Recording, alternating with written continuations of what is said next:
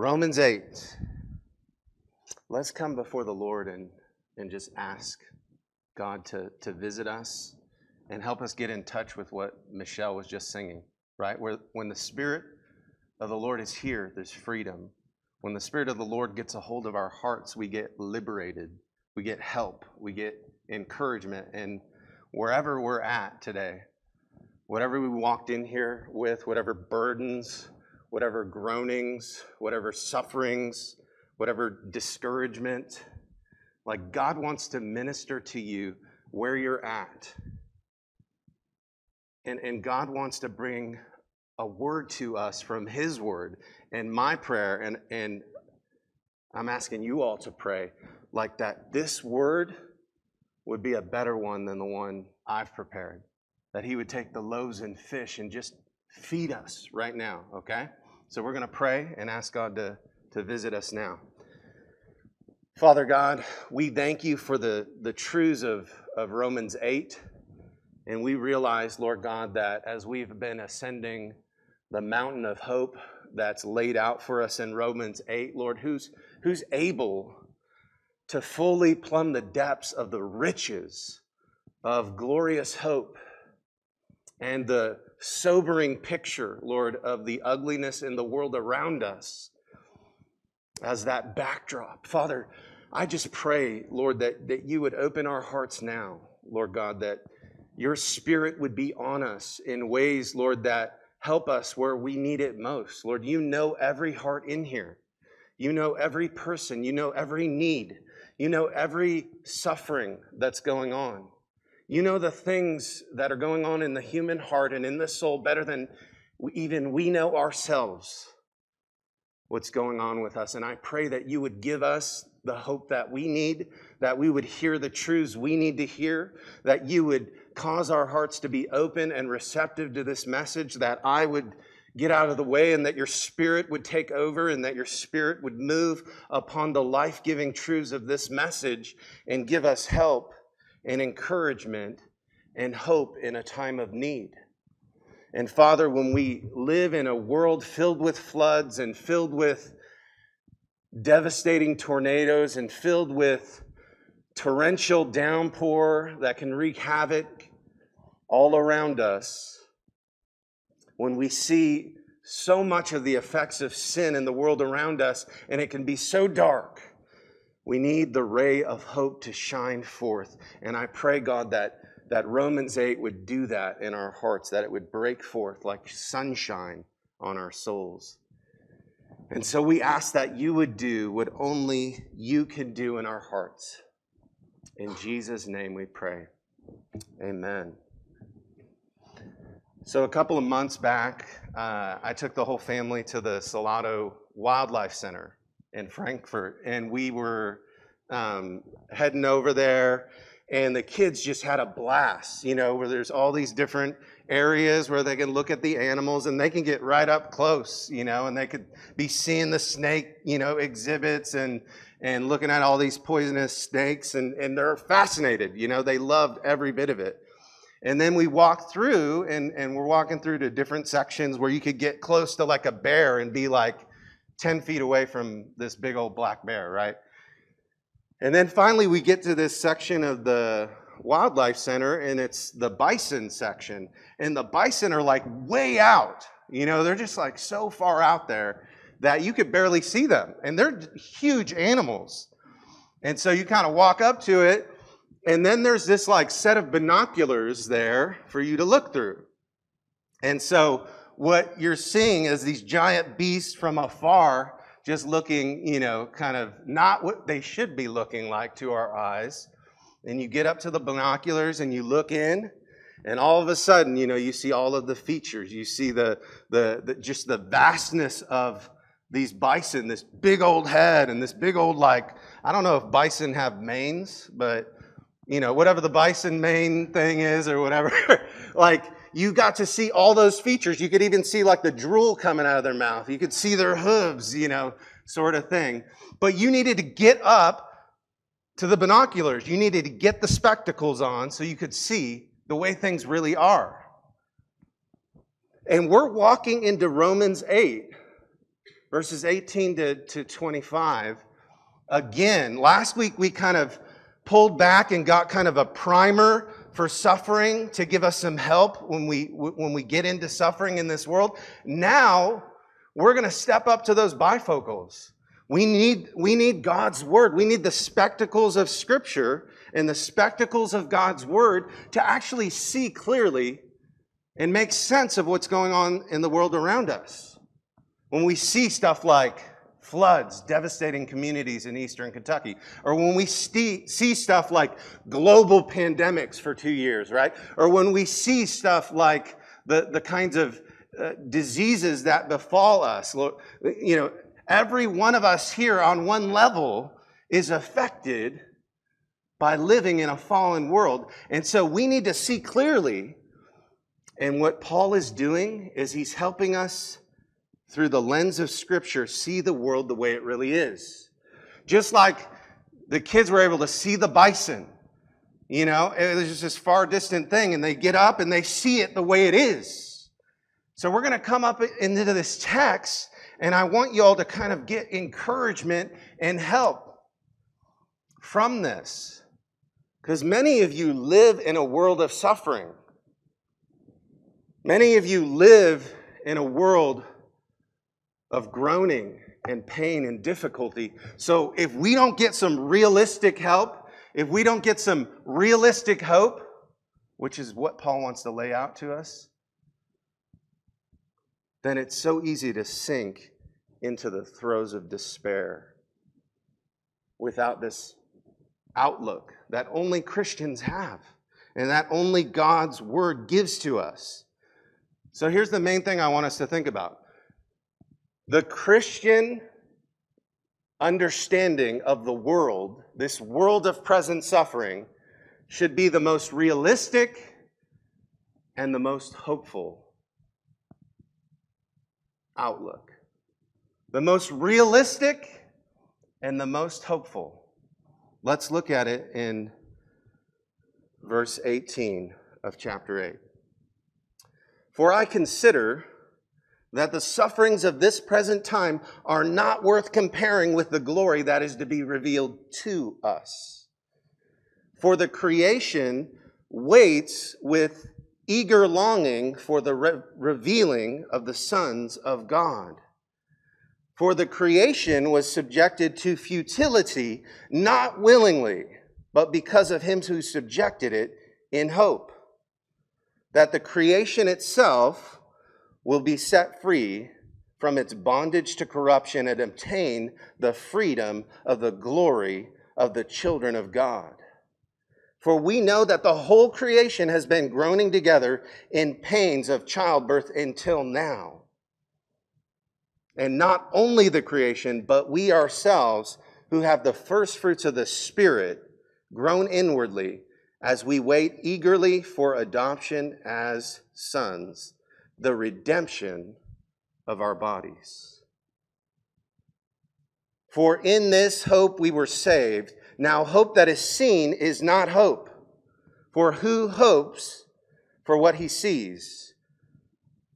But if we hope for what we do not see, we wait for it with patience.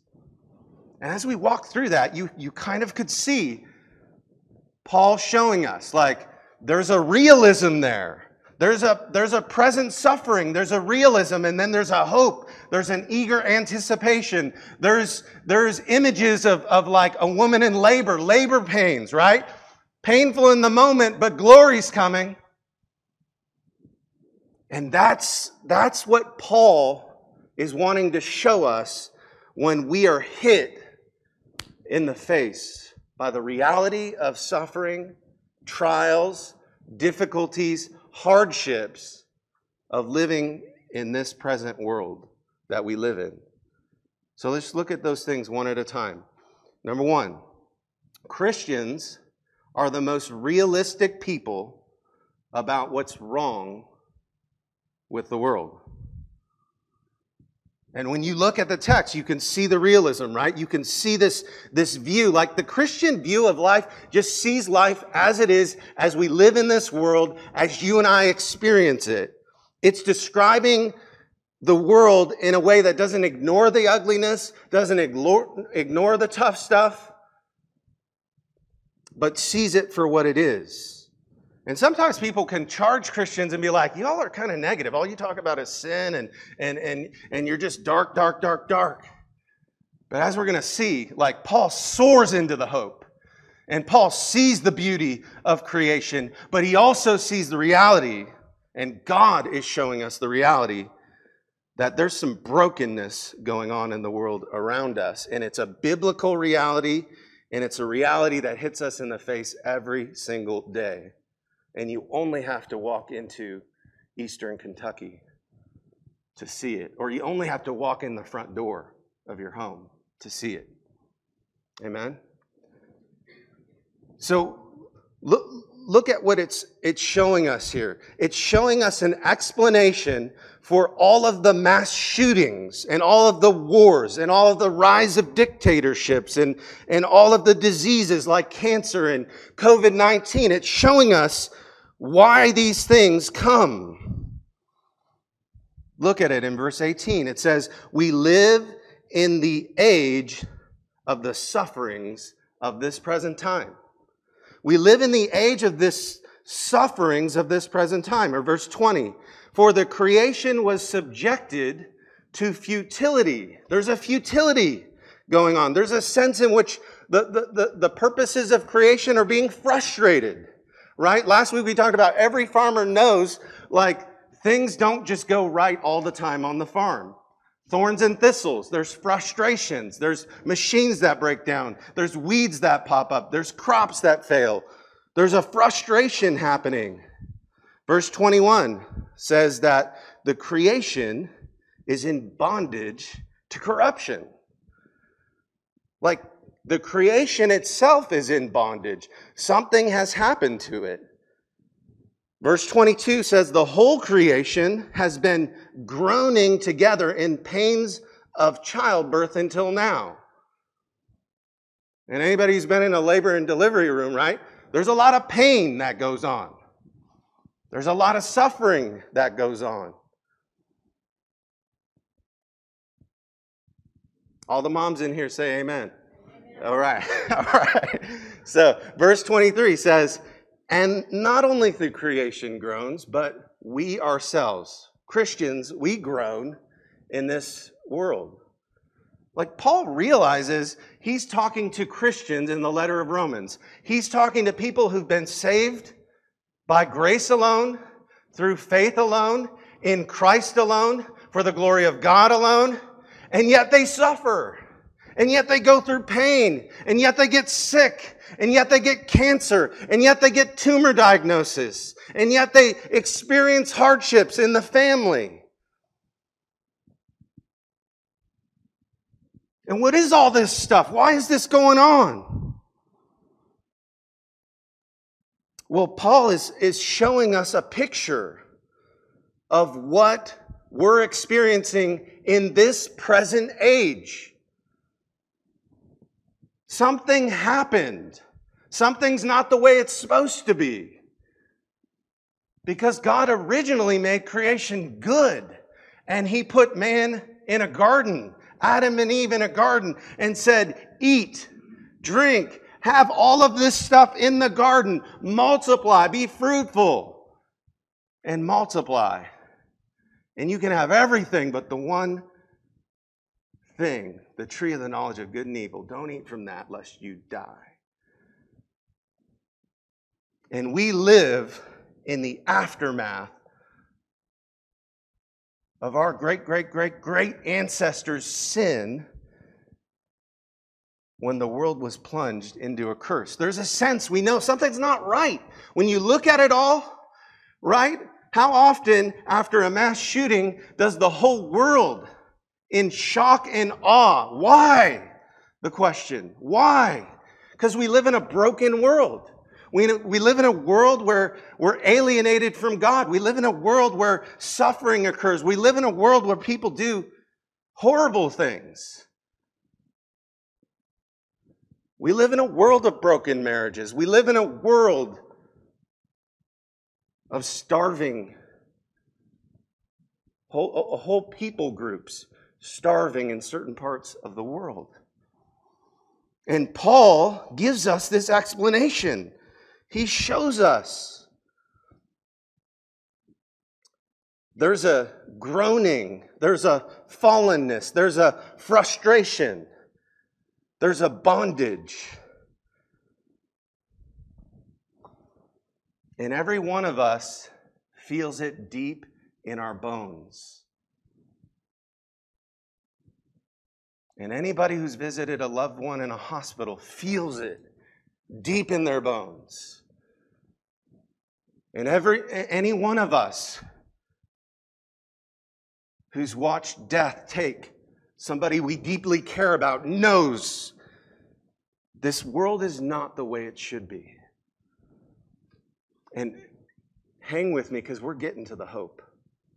But we need to feel this because sometimes we don't understand why this is happening. Like why the suffering, why the tornadoes, why the floods, why diseases, why all of that. Look at verse 20. For the creation was subjected to futility, not willingly, but because of him who subjected it, in hope that the creation itself will be set free from its bondage to corruption and obtain the freedom of the glory of the children of God. Now, last week we went back and we looked at where this all went down. Because this creation was subjected. That's past tense. That means something happened that is affecting us up into this day. Something happened at a fixed point in time. Adam and Eve believed the serpent instead of the word of God. They preferred to live apart from God's word and apart from God's fellowship, and they wanted to become their own God.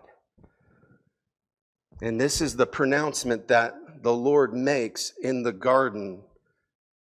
Genesis 3, he says to Adam, because you have listened to the voice of your wife and have eaten of the tree which I commanded you, you shall not eat of it. Cursed is the ground because of you. In pain you shall eat of it all the days of your life. Thorns and thistles it shall bring forth for you, and you shall eat of the plants of the field. Curse from sin entering the world. This curse, all of the things that we experience, all of the effects of natural suffering, natural evils to human sin and human suffering and human sickness and human evils, all of it stemmed from this moment. And every time we see it in the world around us, it's a parable to every one of us that sin is horribly horrendous. It's horribly awful. And we don't feel it.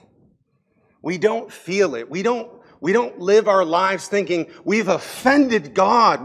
We've been doing our own thing. We don't give him the glory he's due. We don't thank him. We don't honor him. We just live our lives as if he doesn't exist, as if we don't breathe the air that he's provided, as if he didn't make us.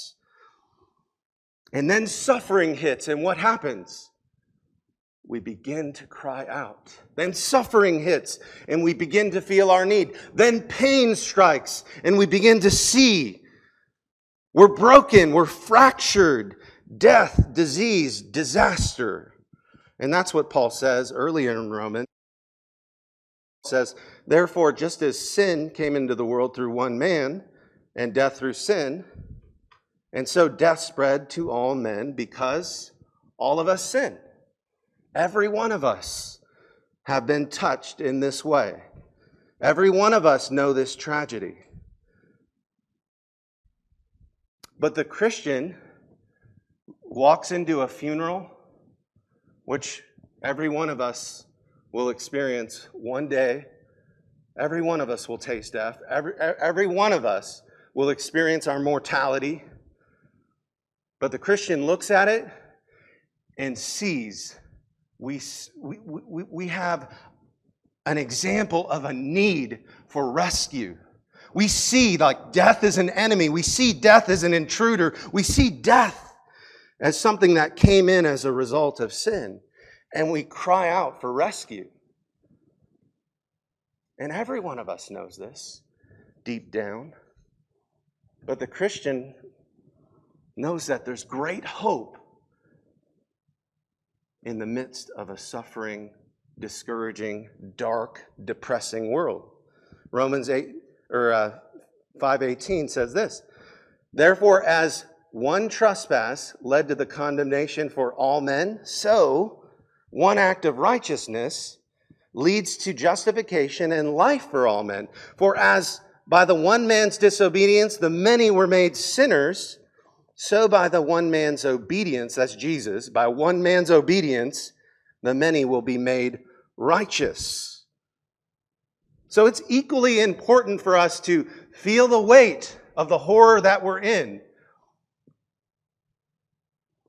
In living in a fallen, corrupted world that has all the stuff that we lament, and as we read the papers, we get discouraged. And yet the Christian sees hope injected into it. The Christian knows the reality of Romans 8:20 that has all over it, even in the midst of God's judgment being pronounced. Look at Romans 8:20.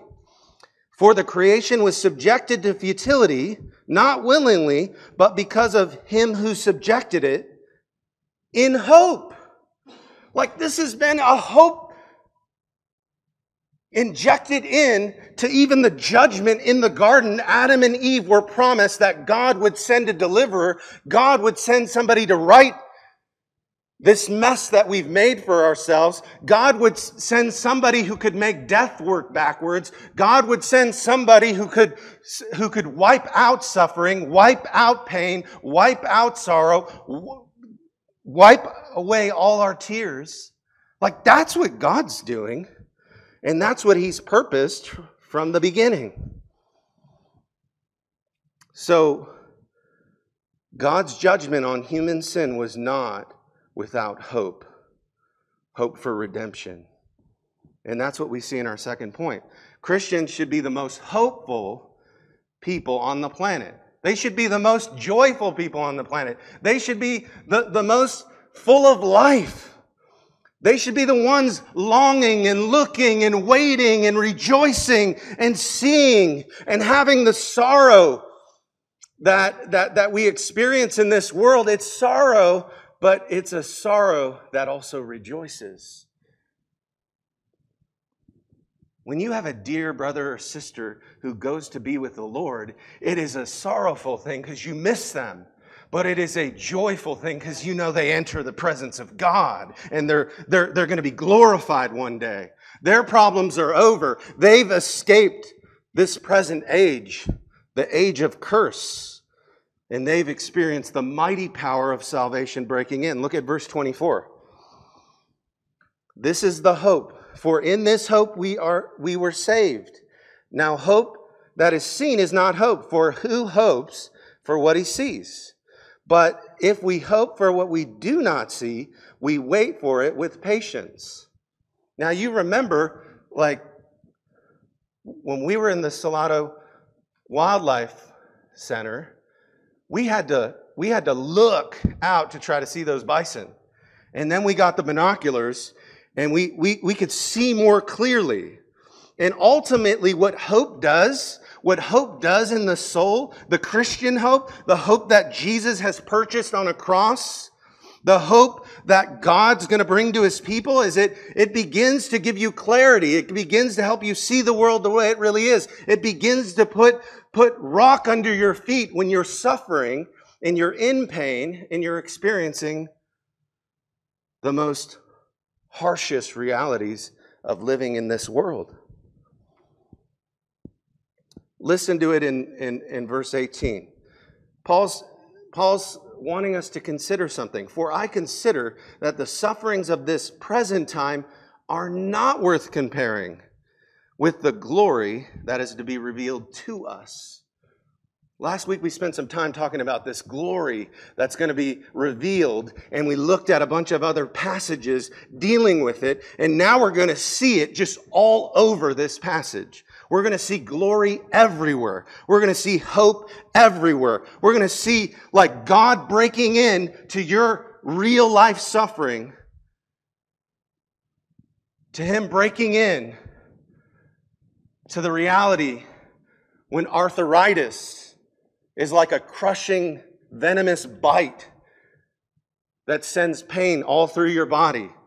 We're going to see like Paul speaking in and giving you hope when you feel like your lungs are just collapsing and you can't breathe anymore. We're going to see hope breaking in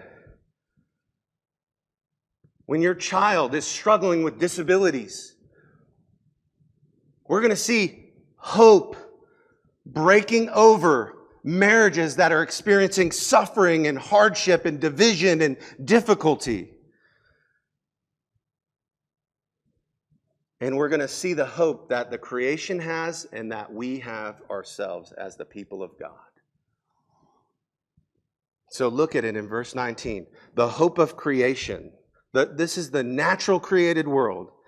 For the creation waits with eager longing, verse 19, for the revealing of the sons of God, for the unveiling. It's like God is getting ready to unveil something, and the creation is anticipating it. It's personifying creation, saying, creation's longing. It's craning its neck. It's wanting something to happen. It's wanting the sons of God, which we've seen earlier in Romans, that's the people of God. That's those who've been adopted by God. That's those who belong to Jesus. They've been brought out of Adam's family, the family of corruption, the family broken by sin, and they've been brought into the family of Christ. Oh, and that's glorious hope, because what happens is the revealing of the sons of God is the very thing that needs to happen for this world to be made right. Do you realize that? So goes humanity, the creation follows. If the sons of God are glorified, if the people of God are glorified, then the whole creation gets renewed. And we have a brand new playground to live in. We have a brand new playground with no flooding and no pain and no tornadoes and no starvation. Every belly's full. Arthritis is non-existent. And the creation itself is longing for that day, looking forward to it. It's looking through its own binoculars. I can't wait. I can't wait. And that's what Paul's saying. Even creation is longing for this day to come, this anticipation of the fullness of God's saving purposes being worked out for His people. And he says it in different ways, right? He pictures creation like a woman in labor. Verse 22, for we know that the whole creation has been groaning together in the pains of childbirth until now. Now, when my wife was pregnant with our first son, Isaiah, I remember going into the hospital room that night, and she was induced, and it was like they hooked her up to all these gadgets, heart monitors, and there was lights flickering everywhere, and you would have thought it was like a space shuttle launch, more than a labor and delivery room. Until the pain started happening, until the contractions started to hit, until the reality of groaning, this reality of groaning and the pains of childbirth. And everyone in here knows, right? The pains and groanings of a woman in labor is very different than somebody on the oncology ward in a hospital. You don't look at those pains that are people crying out in pain because cancer has riddled their body. You don't look at those groans the same way. You don't look at those sorts of pains the same way. But the woman in labor knows glorious things are afoot. Glorious blessings are afoot. Glorious promises are about to unfold. There's going to be a beautiful baby born. And what happens? All of that groaning gives way to glory. All of that groaning gives way to joy. All of that hope that was anticipated becomes a reality. And that is the very excitement that the creation is experiencing as it longs for in every birth pang, every tornado, birth pang, every bit of difficulty that you see in the world, all kinds of natural sufferings, all kinds of sickness, from arthritis to AIDS, is birth pangs. Because one day, Jesus Christ will come back and the people of God, the children, will be glorified. And then God will change the whole universe and renew the universe. And we'll walk into that and you'll be able, because if you've got renewed bodies and resurrected bodies, you got to live in a new world. You can't live in this old, beat up world, right? And we can't live in these old, beat up bodies. So next time you get a cold, think about birth pangs. Next time you get a hard diagnosis in the hospital, this is getting you ready for the hospital room. This is getting you ready for the struggles of old age. This is getting you ready for those hard realities. But it's not just the creation, but we ourselves, we Christians, groan deep within, like there's something going on. Every time we experience hard things, there's a groaning and a longing for something to be different, something to change. And that's what verse 23 is all about. And not only the creation groans, but we ourselves who have the first fruits of the Spirit. You've been given the Holy Spirit as Christians, but even Christians groan inwardly as we await for the adoption as sons, the redemption of our bodies. Even Christians who've been given a down payment, you've been given the first fruits, right? All the farmers in here know when the first fruits come, that's a sign that the harvest is coming. And if you've been saved by Christ, if you've been brought into the family of God, that's first fruits. That's the Spirit being set into you to dwell inside of you. And it's God's deposit. It's His surety. It's the first fruits that the harvest of glory is coming. And that's a glorious, wonderful reality.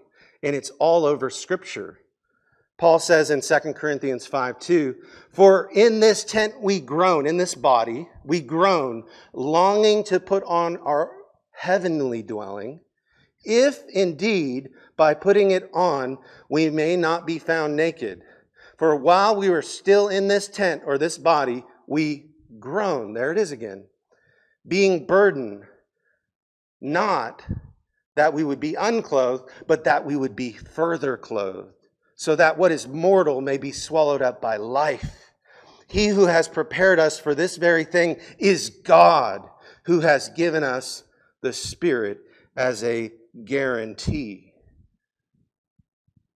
God has guaranteed you, Christian, that because His Spirit is inside of you, all of His other promises will come true. Because He's giving you a foretaste, the heavenly dessert will be granted. Because He's given you a down payment, you know the full inheritance that you have is in store.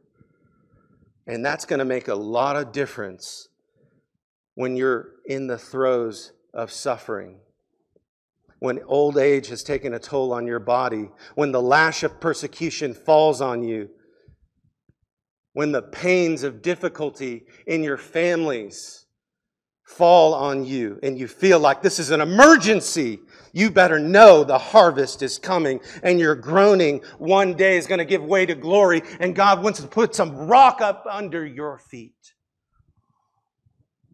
And that's what this passage is all about. Some of you might think, like, Paul's not in, like, is he really in touch with this?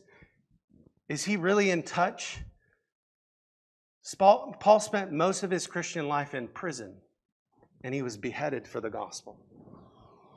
He spent sleepless nights, shipwrecks, being stoned within an inch of his life. He's no novice. He knows the medicine we need, and we need to fix our eyes on the hope of glory that's coming. And verse 23 says, guess what it is? One day these old, smelly, disease-ridden bodies will one day be renewed. They'll be redeemed. The redemption of our bodies is coming. These broken down vessels are going to be made new. One commentator put it like this, the adoption that we experience, we're in God's family now, but it doesn't become fully consummated till we become totally like Jesus with a new body like He has. And He raised up from the dead, glorious, so that one day you would experience that reality in Him.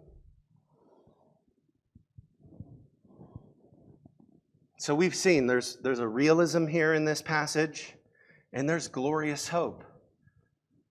There's glorious hope. There's a symphony of groanings,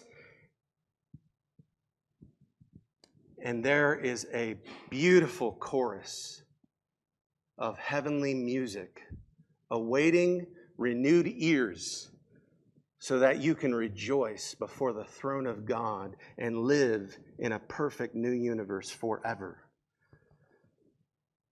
So let's get a little comfort as we think about implications for your life. This has everything to do with where you're at right now. It has everything to do with where you'll be at 10 years from now. Number one, suffering wakes us up. Pain wakes us up to our need for God. Have you ever felt that? When everything's going well, we don't even really care, right? But when suffering comes, oh God, I need you. Lord, I need you. My one defense, my righteousness, oh Lord, how I need you. C.S. Lewis beautifully captured this when he said, pain insists on being attended to. God whispers to us in our pleasures. He speaks to us in our consciences. He shouts in our pain. It is His megaphone to rouse a deaf world. Pain is God's megaphone for getting our attention. And maybe God is speaking to you today in your pain. He's speaking to you today in your suffering. He's speaking to you today in your sorrows. And the Lord's saying, you need me. You need me. Oh, how you need me. And the pain is waking you up. The pain is opening your eyes. And He's right there. He says, I love you so much that I didn't just leave you aloof in this world to struggle in a fallen, broken world, but I sent my Son into it to be the suffering servant, to come and save people, broken people, suffering people.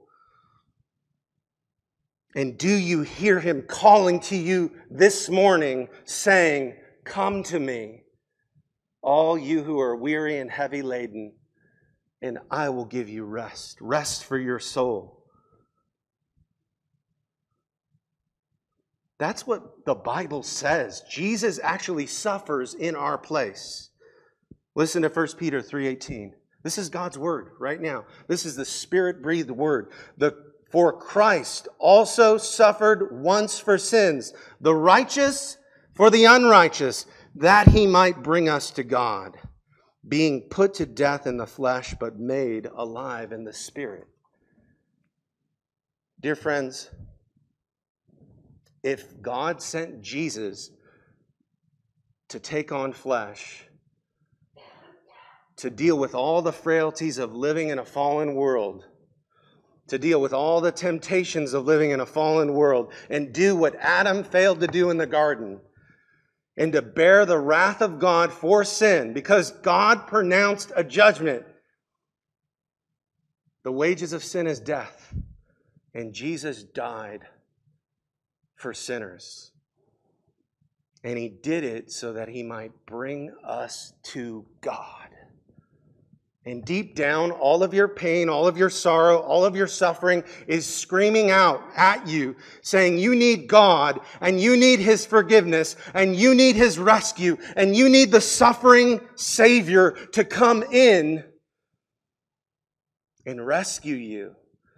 And not only does he come into the suffering, but he swallows up all of the consequences of sin, all of the judgment that you deserve. He dies on the cross, so you don't have to if you trust him. He raises out of the dead, so death does not have to be the end for you.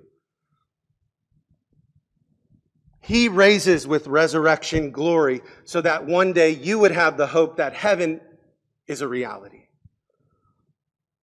And he did it so you would have proof positive that he's the only one who can save you. He is who he said he was. I'm the way, the truth, and the life. No one comes to the Father except by me.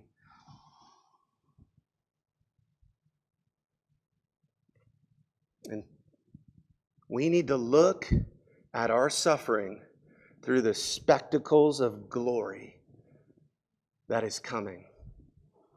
I want us to put spectacles on. I want us to be able to say with Paul, for I consider that the sufferings of this present life are not worth comparing to the glory that's coming. Or 1 Corinthians 15 gives us a glimpse and a preview of what it's going to look like when we're raised. Behold, I tell you a mystery. We shall not all be asleep, but we shall be changed in a moment, in the twinkling of an eye, at the last trumpet. For the trumpet will sound, and the dead will be raised imperishable.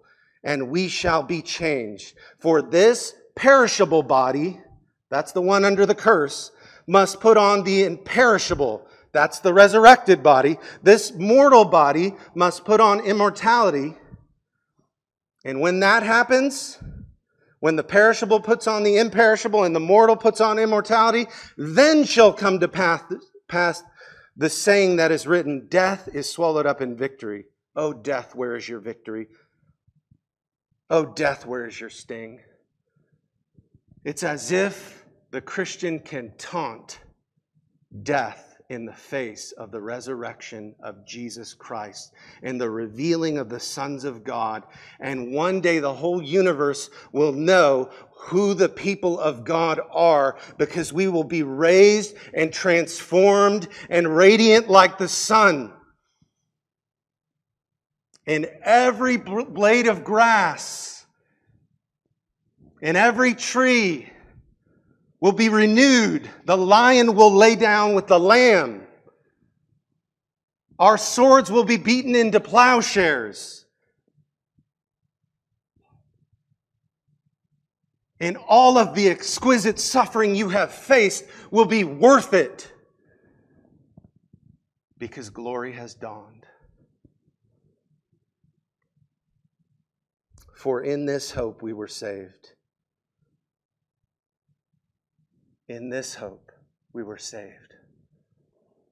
That's the hope of a Christian. That's why the Christian can be both the most realistic person in the world and the most hopeful.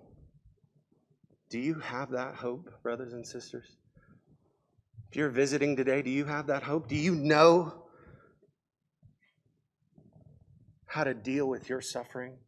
Do you know how to deal with your pain? Do you know how to deal with your sin? God has given an answer, and God has given a hope in Christ. And we're going to pray right now And I'm going to ask the Lord to minister to us wherever we're at. Father, we thank you that we have been given great hope in this passage. We need this passage. We need this rock under our feet. As believers, we can be so prone to wander from it when the pain is intense, when the suffering night is long.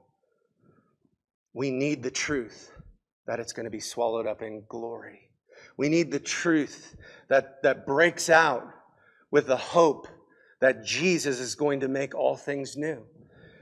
And Father, I pray for those suffering moms, suffering dads, suffering sons, daughters.